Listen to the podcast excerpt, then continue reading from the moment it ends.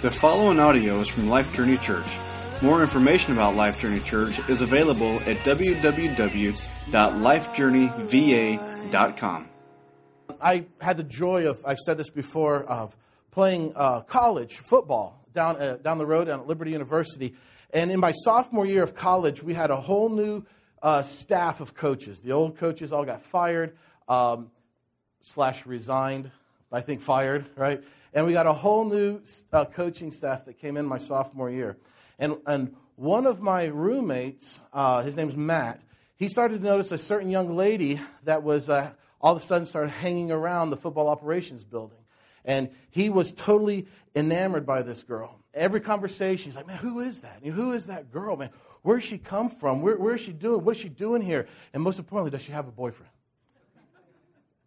And because my friend Matt, who is so aggressive in this pursuit of this identity of this young girl, during one of our meetings, like, like pre practice meetings, we're watching film, my roommate Matt, he's, he interrupts the meeting. He says, Coach Hand, now remember, new coach, we don't really know him yet, he doesn't really know us yet. He says, Coach Hand, have you seen this girl? Have you seen this girl who's hanging around every now and then? And he goes on, and, and Coach Hand's like, What do you, Matt, we're talking about football. What, what, are you, what are you talking about girl for? Well, that's what young men do, football and girls, right? That's all they talk about. But, uh, but Coach Hand's like, Get, what, what are you talking about? And so Matt, you know, just transfixed by this young lady, he proceeds to describe her to Coach Hand in detail. Now remember, Coach Hand and the entire staff is new to the program.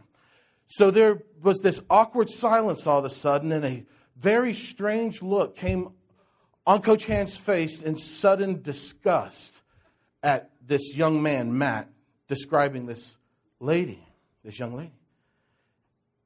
And Coach Hand continued the meeting. Well, a couple days later, we had this cookout. And the point of the cookout was for the, the team and the trainers and all the, the people that, that have been a part of the program for a while to meet all the new coaches and to meet the new families and to meet the, everybody kind of get to know each other a little better. And Matt saw this young lady there, and he was confused. Like, what is she doing here for this event?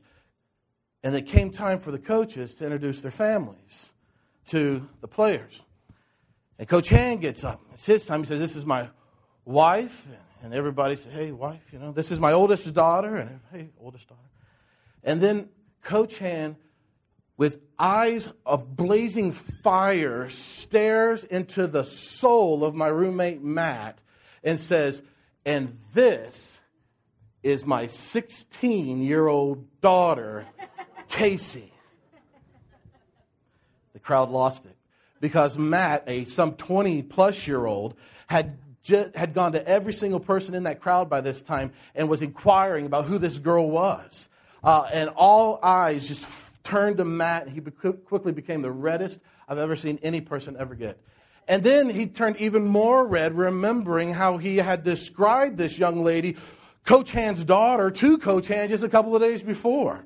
You want to talk about awkward? That was awkward. So I'm happy to, to say that Matt and Casey are actually married. I was in their wedding uh, down in Georgia a couple years ago. And, uh, you know, you have the, the um, reception, the, the, um, the, the rehearsal dinner, you know, and everybody gets to say something about them. And I just made sure I took it upon myself to make sure that everybody remembered, everybody knew exactly how these guys met. Matt learned a very embarrassing lesson that morning or that day.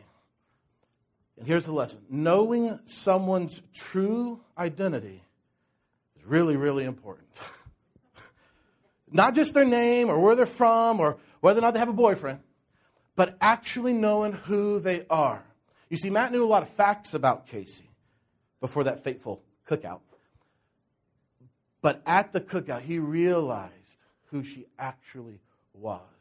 He knew before the cookout what she looked like, what kind of clothes she wore, what kind of car she drove. But at the cookout, it was revealed to him who she actually was. I know this is a silly little story to get us kind of started this morning, but I hope it gets us thinking I hope it gets us thinking this morning. In our journey through Mark today, we get to really the greatest climax of Mark thus far. Jesus asked his disciples if they yet clearly see who Jesus really is. We'll get into the text in a minute, but, but they knew a lot about Jesus. Then they even gave a really good answer, an answer that, that we would probably give. But like my buddy Matt with his now wife uh, Casey, the disciples were in the dark still about the true essence of the identity of Jesus, what he had come to do. So as we get into this morning, let me challenge us all. Me, I'm challenging myself to really ask ourselves a question Do we really see the identity of Jesus? Most of us in the room, probably like Peter, will give the right answer. But just saying the right answer doesn't mean we see the right answer.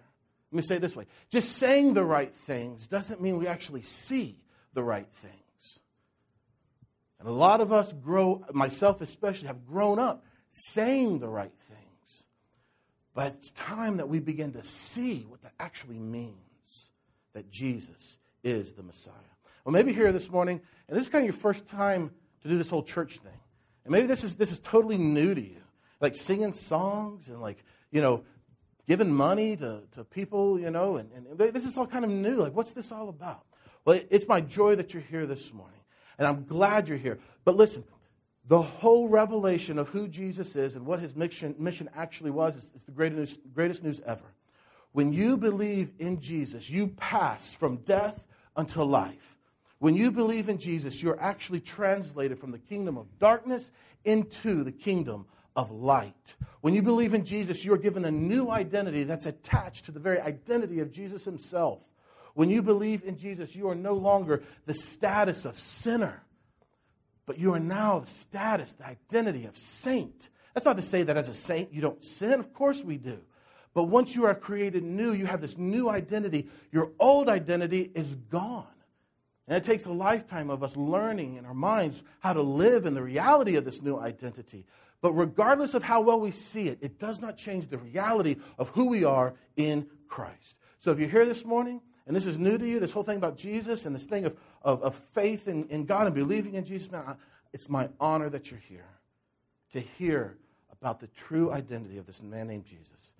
Because once you start trusting in him, you are given his identity. It's awesome. It's good news. So let's go ahead and jump into Mark chapter 8.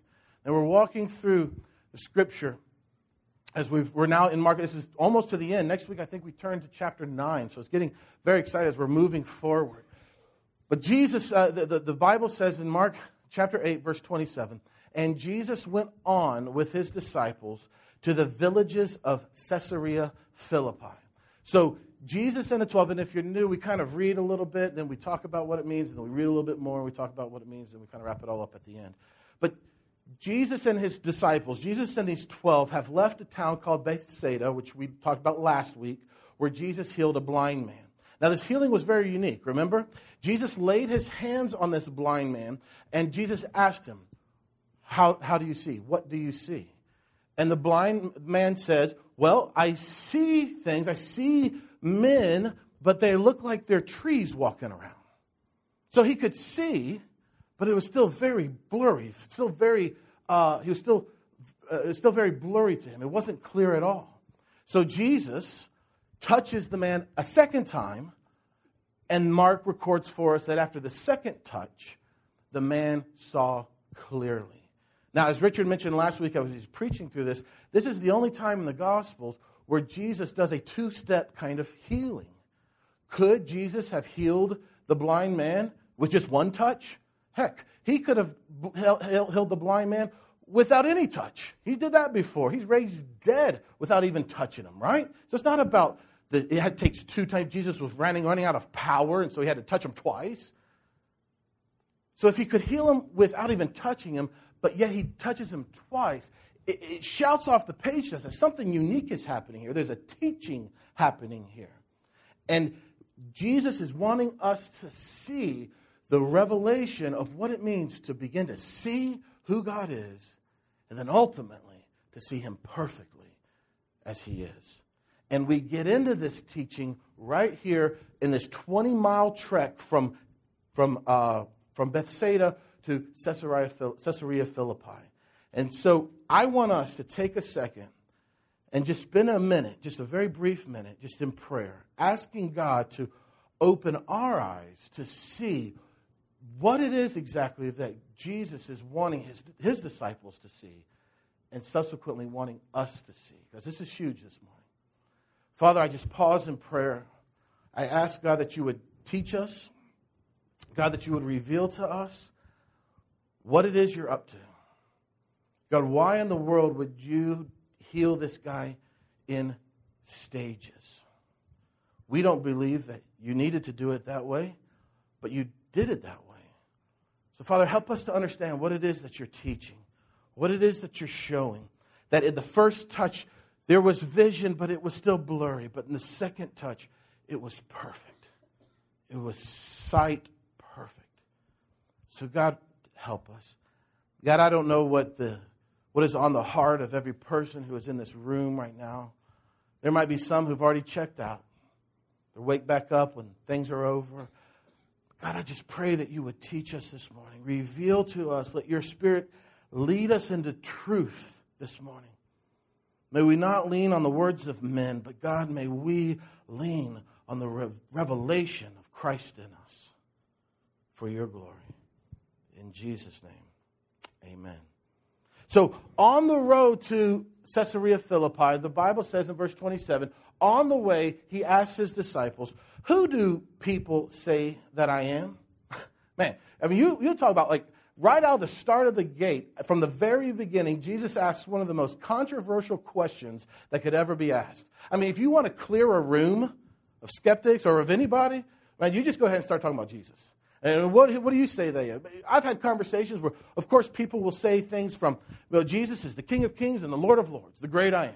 And then other people will say, but Jesus is a figment of your imagination, not, not, not much different from, you know, from uh, the Easter Bunny, from Paul Bunyan and Babe the Blue Ox and Sant.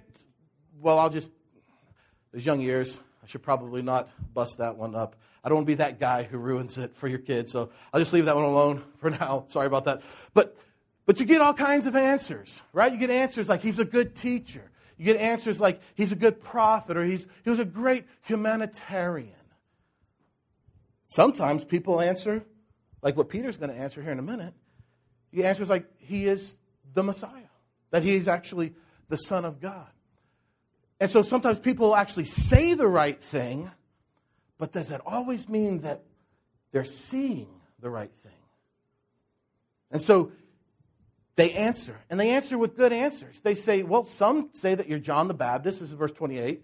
Others say that you're Elijah. Others say that they're just one of the prophets. And so the response from the disciples was, hey, the people are saying that, that you're like you're John the Baptist, come back from the dead. And John the Baptist was a big guy to the, to the common Jew because he stood up to the Roman power. Now, he lost his head, but he stood up to Rome. And others would say that you're Elijah. And that's a great thing to be called Elijah. Because remember, Elijah didn't even taste death. God ushered Elijah into heaven. I mean, if you're going to be like called something, Elijah is a good thing to be called. Or just one of the prophets, one of these well respected prophets. So these are good answers, but are, is this actually who Jesus is? And so the basic response from the people of the day is like, Jesus, you are cut from the same fabric of these people that we respect and respect well. But Jesus doesn't leave it there. He presses in tighter. And he, he, he moves from just, hey, what do other people say about me? to what do you say about me? And if you're in like a, a the um, business world, you, you have evaluations, you have reviews every now and then. And, and so sometimes you, you'll get a review. Okay, this is what other people are saying about you in this review. But you kind of want to know, okay, boss, what, what, do you say about me? You know, and that, that turns it, that, that makes it a little bit more uh, difficult for that boss and employee relationship. It's one thing to say, hey, this is what other people are saying. But it's, it's very personal when you get into, hey, this is what I'm saying about you. And so Jesus is not all that interested about what other people, I mean, it's nice to know. But what do these men who have been following Jesus for weeks, for months, for years now, who have seen him do all these things, who do you say that I am? I mean, Jesus was asking, hey, it's, it's one thing for people outside of the circle to look in and, and they don't, they don't, and they don't see who I really am. That's one thing. But when you look at me, when you guys, whom I've spent months and years with, when you look at me, have you finally perceived who I actually am? Or am I still just that dim, blurry tree walking around in your vision, just like the man from Bethsaida? And so Peter speaks up for the crowd. He kind of is there. Um, no, it's back on the last one. We haven't advanced yet, sorry. So Peter speaks up and he says, You are the Christ. Man, that's, that's good stuff. This, this, is, this sounds impressive. This sounds positive. This sounds promising. I mean, G- Peter is actually saying that Jesus, you are the anointed one of God that was prophesied from the very beginning, all the way back to Genesis chapter 3, and that you were prophesied throughout the entire Old Testament, and now you are the promised Son of God who has come to save people from their sins. That's good stuff. And he says, now this, and this Matthew's gospel makes it pretty clear that this was not revealed to Peter by flesh and blood, but Matthew's gospel says that this was revealed by God the Father himself. And in verse 30, after this, like, this sounds awesome, and Peter's finally seeing this. In verse 30, Jesus says he strictly charges them, he orders them not to tell anyone about it. That's very curious to me. Why would he do that? I mean, it's like finally somebody is seeing Finally, somebody sees Jesus for who he is. He's not just a figment of the imagination, he's not just some prophet, but he's actually the Christ. He's actually the anointed one, he's actually the Messiah. Why would Jesus say, hey, don't tell anybody about this? Well, one reason is really, really clear. Have you ever had a conversation with someone where you're using the same vocabulary, but after a while you realize that you're using a totally different dictionary from that other person? This happens in marriage a lot. Okay? In marriage, this happens a lot. All right? Okay, a, a husband that will remain nameless will do something really dumb, something really stupid, something that totally gets underneath the skin of his wife. And finally, the husband, who will remain nameless, realizes his, his stupidity and he goes to his wife and says, Man, I am so sorry. I, was, I had no clue that, how stupid that was. I apologize. I want to know, is everything okay? And she says, I'm fine. Same vocabulary, different dictionary. He hears I'm fine and thinks, that was a close one. She could have really gotten teed off with me over that. But after a couple of minutes of quiet tension that you could cut with a knife, the husband breaks the silence and says, Hey, what's wrong? I thought you said that we were fine. And she says, Nothing's wrong. I'm fine. Same vocabulary, different dictionary. Now, it, it, it, doesn't, it doesn't take being married just a couple of months, if that, to, to experience this concept of same dictionary, a uh, same vocabulary, but a different dictionary. That's not what she's saying, is not what is being intended. That's not what the real meaning is. Well, something very similar, but much less humorous, is happening here. Peter and his disciples have the same vocabulary as Jesus. They agree that Jesus is the Christ, but they have a totally different definition of what being the Christ means. And so Jesus knowing their lack of understanding of what the Christ is, knowing that they're wrong in their definition, they have the right vocabulary, but a totally wrong definition, Jesus, the last thing he wants to see happen is for others to superimpose their incorrect definition upon himself. And so, what does Jesus graciously do? He begins to teach them. He knows their definition is wrong, so he begins to teach them. He knows that what they have grown up thinking and assuming about the Messiah, about the Christ, is totally wrong. And so he teaches them. He simply begins to reveal the clear and simple, proper understanding of what the Christ, the Messiah, was to do. He doesn't want to settle for the disciples' understanding. He doesn't want to go with their definition. He wants to give them the proper definition. Jesus knows that just saying the right thing doesn't mean that you're actually seeing the right thing. Totally different. You can say the right thing, Jesus, you're the Christ. But do we re- does Peter really see what that means? And so be, P, Jesus begins to teach them. He teaches them that the Son of Man must, and he gives us four very different things from Peter's definition. The Son of Man must first suffer many things. Second, that the Son of Man must be rejected by the religious crowd, by the elders, the chief priests, the scribes. And third, he says, the Son of Man must be killed. And fourth, he says, after three days, the Son of Man, the Messiah, me, the Christ, must rise again. Now, get this. This long awaited Messiah must suffer, be rejected, be killed, and rise again. These are not just simply possibilities that Jesus is postulating in front of his followers, but this is the actual course that Jesus' life as the Messiah will play out.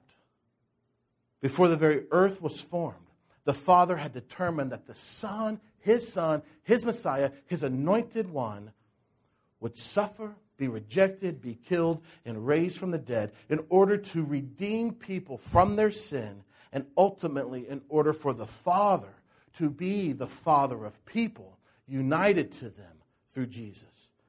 With these statements, this is the first time in Mark Jesus talks this way about death, about his suffering, about his rejection. These simple statements, Jesus is charting the course of the future of his ministry. And Mark even says, he says this plainly in verse 32.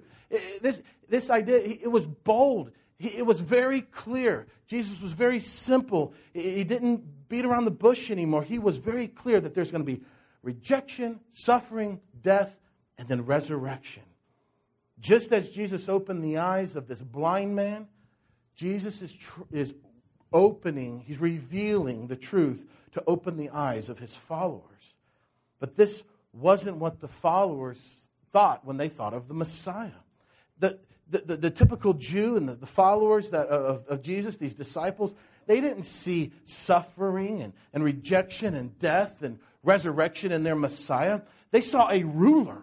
They saw a political power. They saw a reformer. They saw a, vict- a victorious liberator over the wicked Gentiles who had been ruling them for some centuries by this point.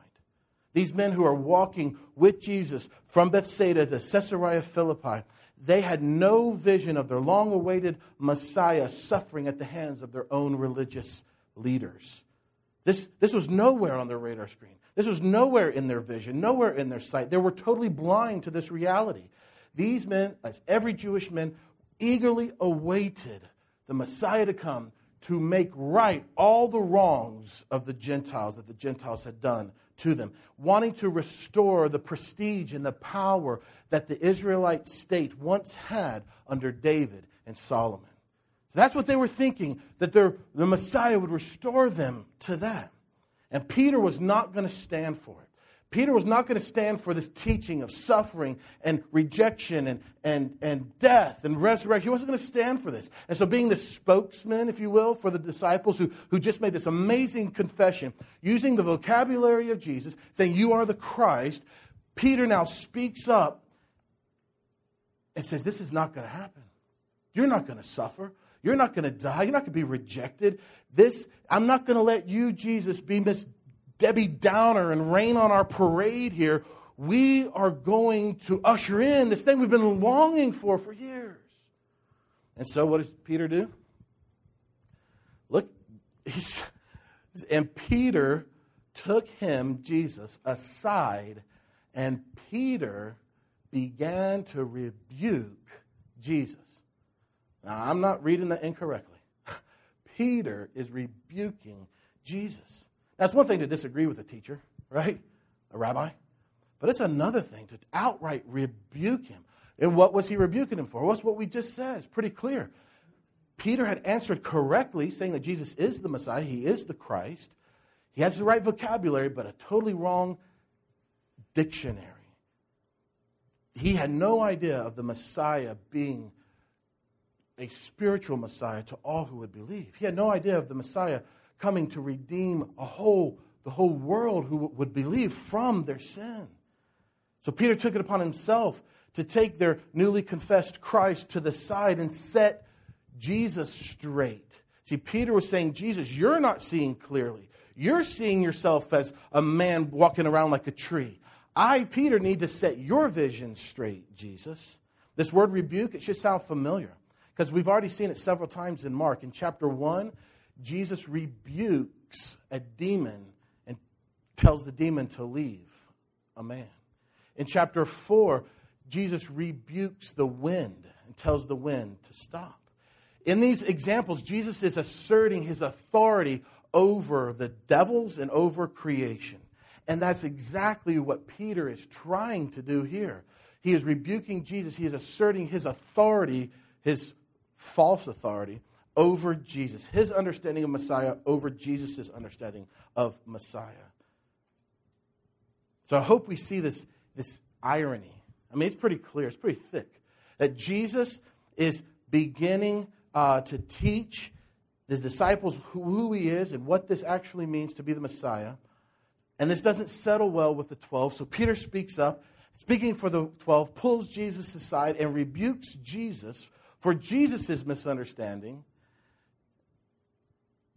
And now, verse 33 Jesus turning and seeing his disciples, he, he being Jesus, rebukes Peter. Now, the same word rebuke is used here.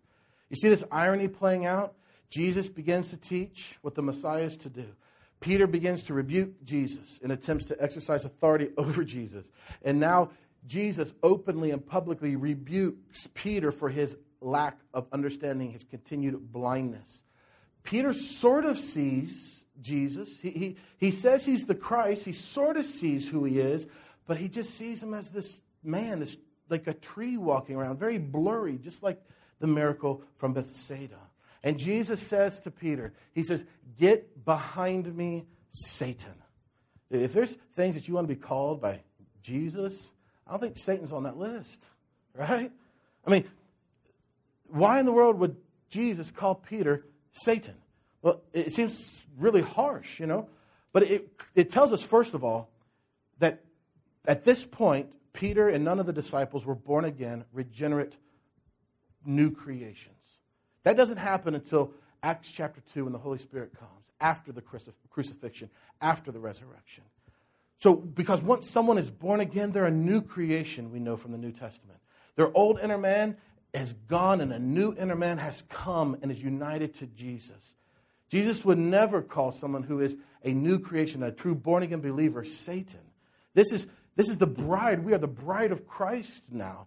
We made, we've been made holy and righteous in our union with God in the inner man. If you're a believer today, God has created in you a new creation, a new man. This new man is created, as Ephesians 4 talks about, in the very likeness of God Himself, in true holiness and true righteousness. As Craig read earlier, He has perfected for all times those who are sanctified. But this hasn't happened yet for Peter nor the disciples. They're trying to understand the things of God without the Spirit of God in them revealing it, and it's not working very well. This just further proves the point that no one can come to God on their own. Jesus must work to bring people through his Spirit, through the revelation of the Father, and the Father wooing us to his side. If we don't have that, man, we're hopeless. And so they didn't have that at this time. And so Peter couldn't understand. Peter couldn't see fully. But Jesus calling Peter Satan also reveals to us what Satan, what Peter's trying to do.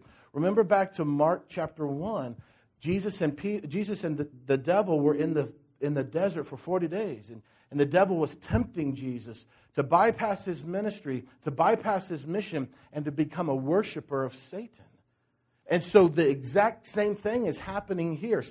Peter is rebuking Jesus, trying to distract Jesus from his mission to suffer, to be rejected, to die, and to be raised again. He's trying to distract Jesus from that mission, to assert his authority, his plans for Jesus.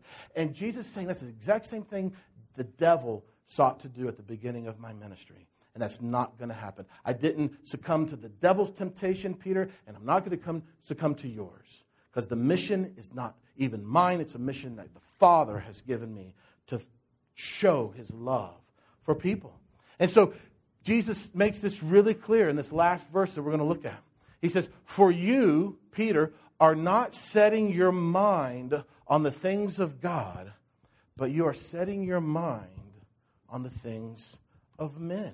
But Peter was looking at the Christ from not from God's perspective, not from God's point of view. He was still looking at the Christ from man's perspective as a political leader. Peter believed that Jesus was, in fact, the Christ. That's a great vocabulary. He is the Christ. But that was fuzzy still. It was blurry. He was still seeing Jesus as, as, and who Jesus was as, as a man, like walking around like a tree. It's just fuzzy. It was blurry. Peter said the right things, but he was not seeing the right things. Again, in the new covenant, and this reveals to us the truth, the power of what the new covenant is. The prophets in the Old Testament, they talked about the suffering, the rejection, the death, and the resurrection. They talked about this, but no one in a million years would ever have applied that to the Messiah. They thought that someone else would have to do that, not their liberator. But now in the new covenant, in the New Testament, Paul makes this crystal clear in Ephesians 3 that everything that was hidden about Christ in the old covenant has been fully revealed now in the new. The work of Christ, the mission of Christ, the purpose of Christ, all of it was there in the Old Testament. It was all there in the old covenant, but it was hidden. It was a mystery. It was, it was like seeing a man, but looking like a tree walking around. It was very un, unknown, but now it's been revealed in the new covenant. In the old covenant, there was an understanding about the Christ, but it was blurry. It was like seeing a man walking around like a tree. But now in the new covenant, it has been made known, it has been made crystal clear. He came to glorify the Father by taking our sin from us so that the Father himself could unite himself to us, in us. That God's plan was never to live in a temple made by hands. That was never his plan. That was a blurry old covenant picture. And now the clear new covenant reality is that God's plan is for his spirit to now dwell in us. God's plan was never to have a blurry misunderstanding about the, a continual confession of sins needed to be forgiven before God, as we read about with bulls and goats in the old covenant that Craig read about out of Hebrews chapter 10. But in the new covenant, it's now clear that God has offered one final, ultimate sacrifice, like we just sang about, once and for all. That God's, as God's ultimate sacrifice, each and every sin that was placed on Jesus was totally and completely expunged and removed from our account because it was put on Jesus' account. God never had a plan to leave you working and working, trying to prove yourself to God with a list of rules. In the old covenant, it was blurry. It was confusing. There was much emphasis on doing this and not doing that. But now in the new covenant, it's crystal clear that the laws of Moses were not given so that people could get to God, but the laws of Moses were given to show us that we could never get to God on our own. And we must be given the righteousness of another, of the Christ. The Old Testament, the Old Covenant was blurry, it was confusing, full of types and pictures of what was to come.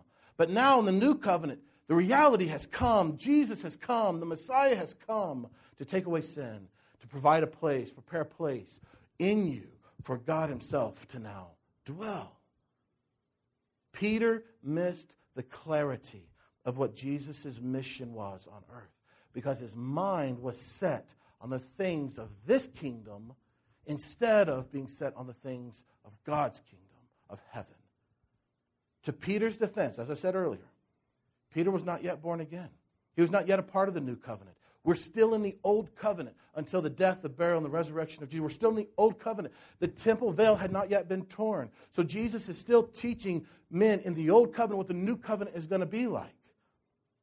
But the warning remains for us today in the new covenant. We will only see clearly as our minds are set on the things of God. You see that? 1 Corinthians chapter 13 verse 12 says this.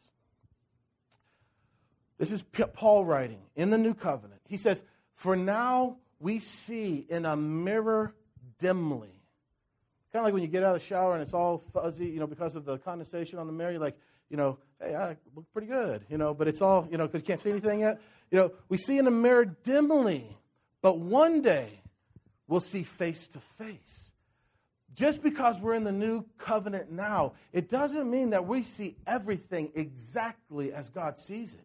Because we still have things that are keeping us from seeing perfectly. We still have sin in our flesh. We still have sin around us. We still have the devil accusing us of our guilt and of our shame.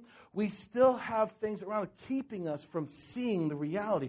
But one day, we'll see face to face. One day, we will see the reality of who we are clearly when this life, when this kingdom has faded.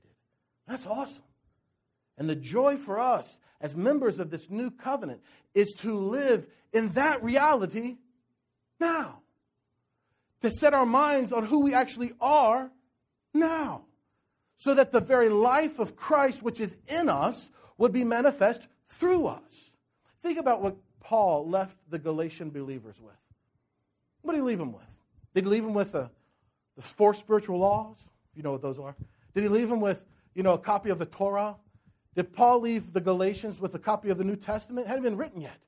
What did Paul leave with them?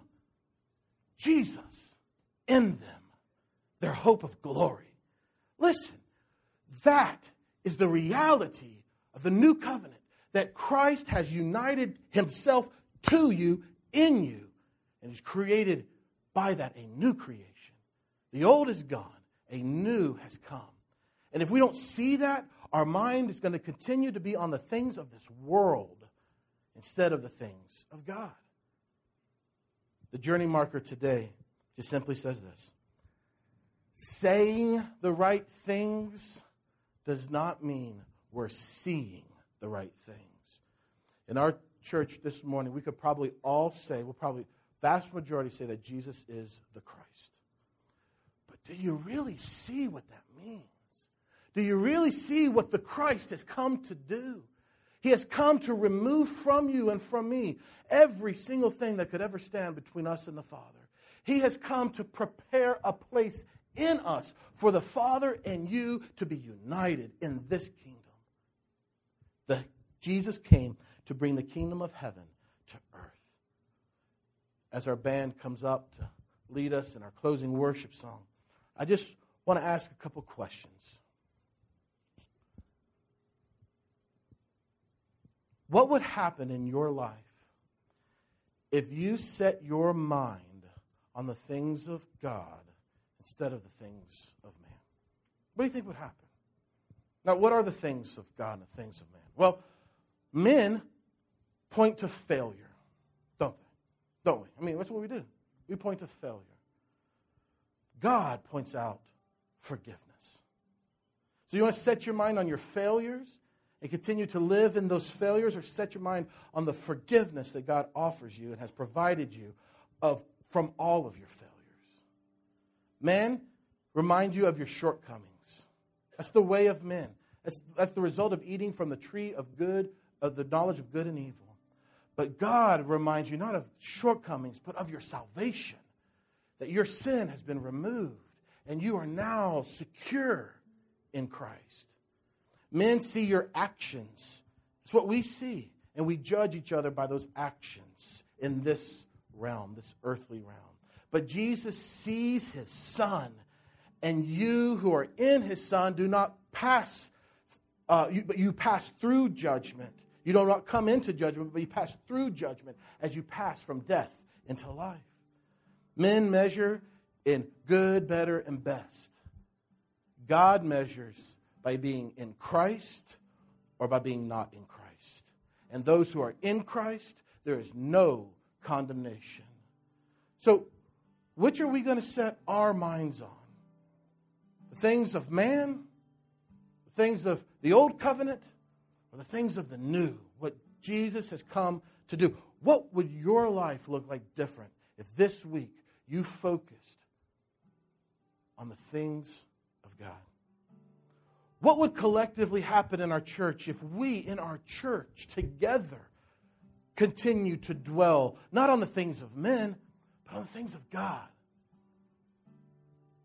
Don't you think that as we embrace the reality of who we are in this new covenant, that God would be faithful to his word and the very life of Christ would be manifest through us into our community to the glory and the praise and the spreading of his fame?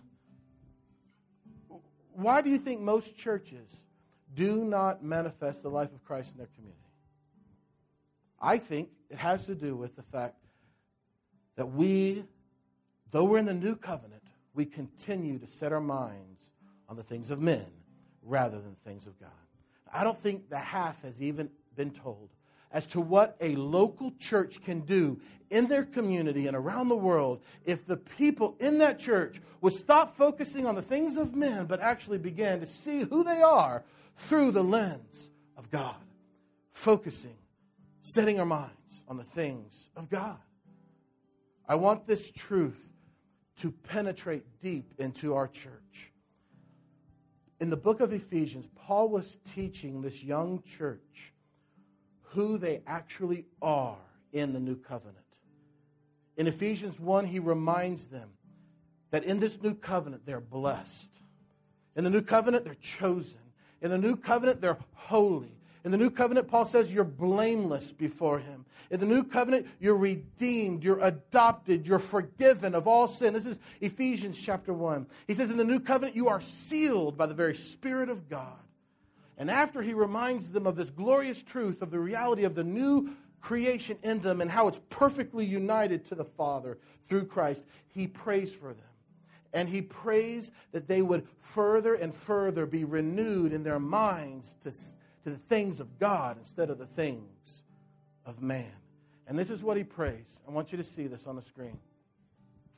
He prays, Paul prays, in Ephesians chapter 1.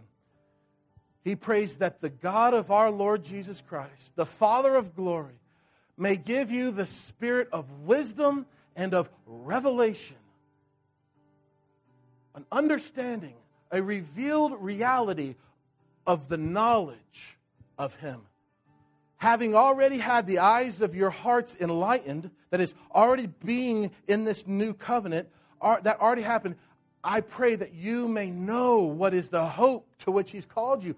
I pray that it will be revealed to you what you actually are in Him, what the riches of His glorious inheritance to those who are saints, and what is the immeasurable greatness of His power towards us who believe, according to the working of this great might that He worked in Christ when He raised Him from the dead and has now seated Him in the heavenly realm. Saints, Paul prayed. May we join together in this prayer now that our eyes, having been open to the reality of Jesus, we would confess that Jesus is the Christ. We would believe that Jesus is the Messiah. Would we pray that God would continue to help us see clearer and clearer what it actually means to be in Christ? That the wrath of God was totally poured out on Jesus so it wouldn't be poured out on us. That being in Christ means that every last sin that we could ever commit was removed from our account because it was placed on Jesus' account. In the new covenant in Christ, it means that our identity has changed. We were in Adam, sinners, but now we are in Christ, saints. In the new covenant, we realize that the sin we even still commit no longer is charged to our account because it was already charged to Jesus' account. In the new covenant, when we pray that we realize that God is no longer far from us, but that He's actually in us, united to us in the new creation, not to this flesh, but to the new creation in us. As the reality of this new covenant becomes clearer and clearer, it will change our lives. It will change our families. It will change our church. It'll change our communities. Saying the right things doesn't mean we're actually seeing the right things. So, what's left for us to do? To set our mind on the things of God and not the things of men. To set our minds to see clearer what God has done for us, removing from us our old and giving us something brand new. But what if you don't believe in Jesus this morning? Could I just tell you what Jesus says? He says, change your mind and believe in me because I give you life. I give you what you can never get on your own. So if you don't believe in Jesus, begin trusting Jesus now. Because if you don't, you still remain in your sin. Pass from death into life. Richard and I are going to be in the back of the room if you want to come and talk with us about Jesus, about life in Christ, about this new covenant, this thing we teach of, this thing that Jesus is teaching on.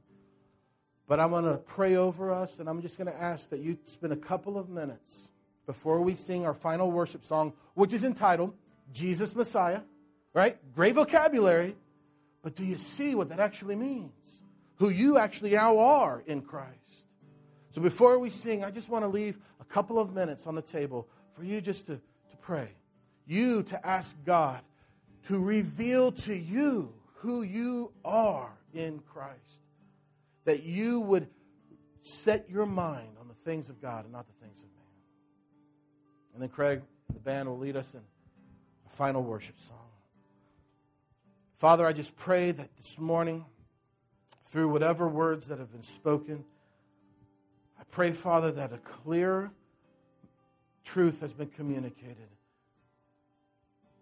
that we can have the right vocabulary saying that Jesus is the Messiah, that he is the Christ. But if we're not careful, we, we might not see what that actually means. So, God, I just pray that your Spirit would reveal to us truth. God, if there's anyone here this morning that doesn't know you, that doesn't have a relationship with you, that doesn't see you at all, God, I pray that you would open their eyes, having their eyes of their heart opened, as Paul says. God, we pray that that would happen. God, we